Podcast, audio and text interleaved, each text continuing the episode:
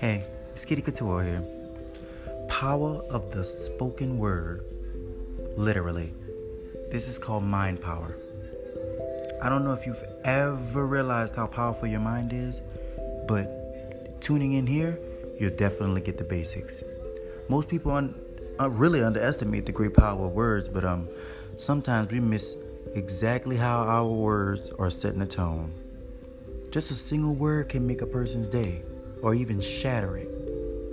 Words can destroy and it can also build something. Our words can create a great impact on lives of other people and also to ourselves. We may not know it, but sometimes the words that come from our mouth can make a great change in the lives of other people. Discover exactly where your future is headed today.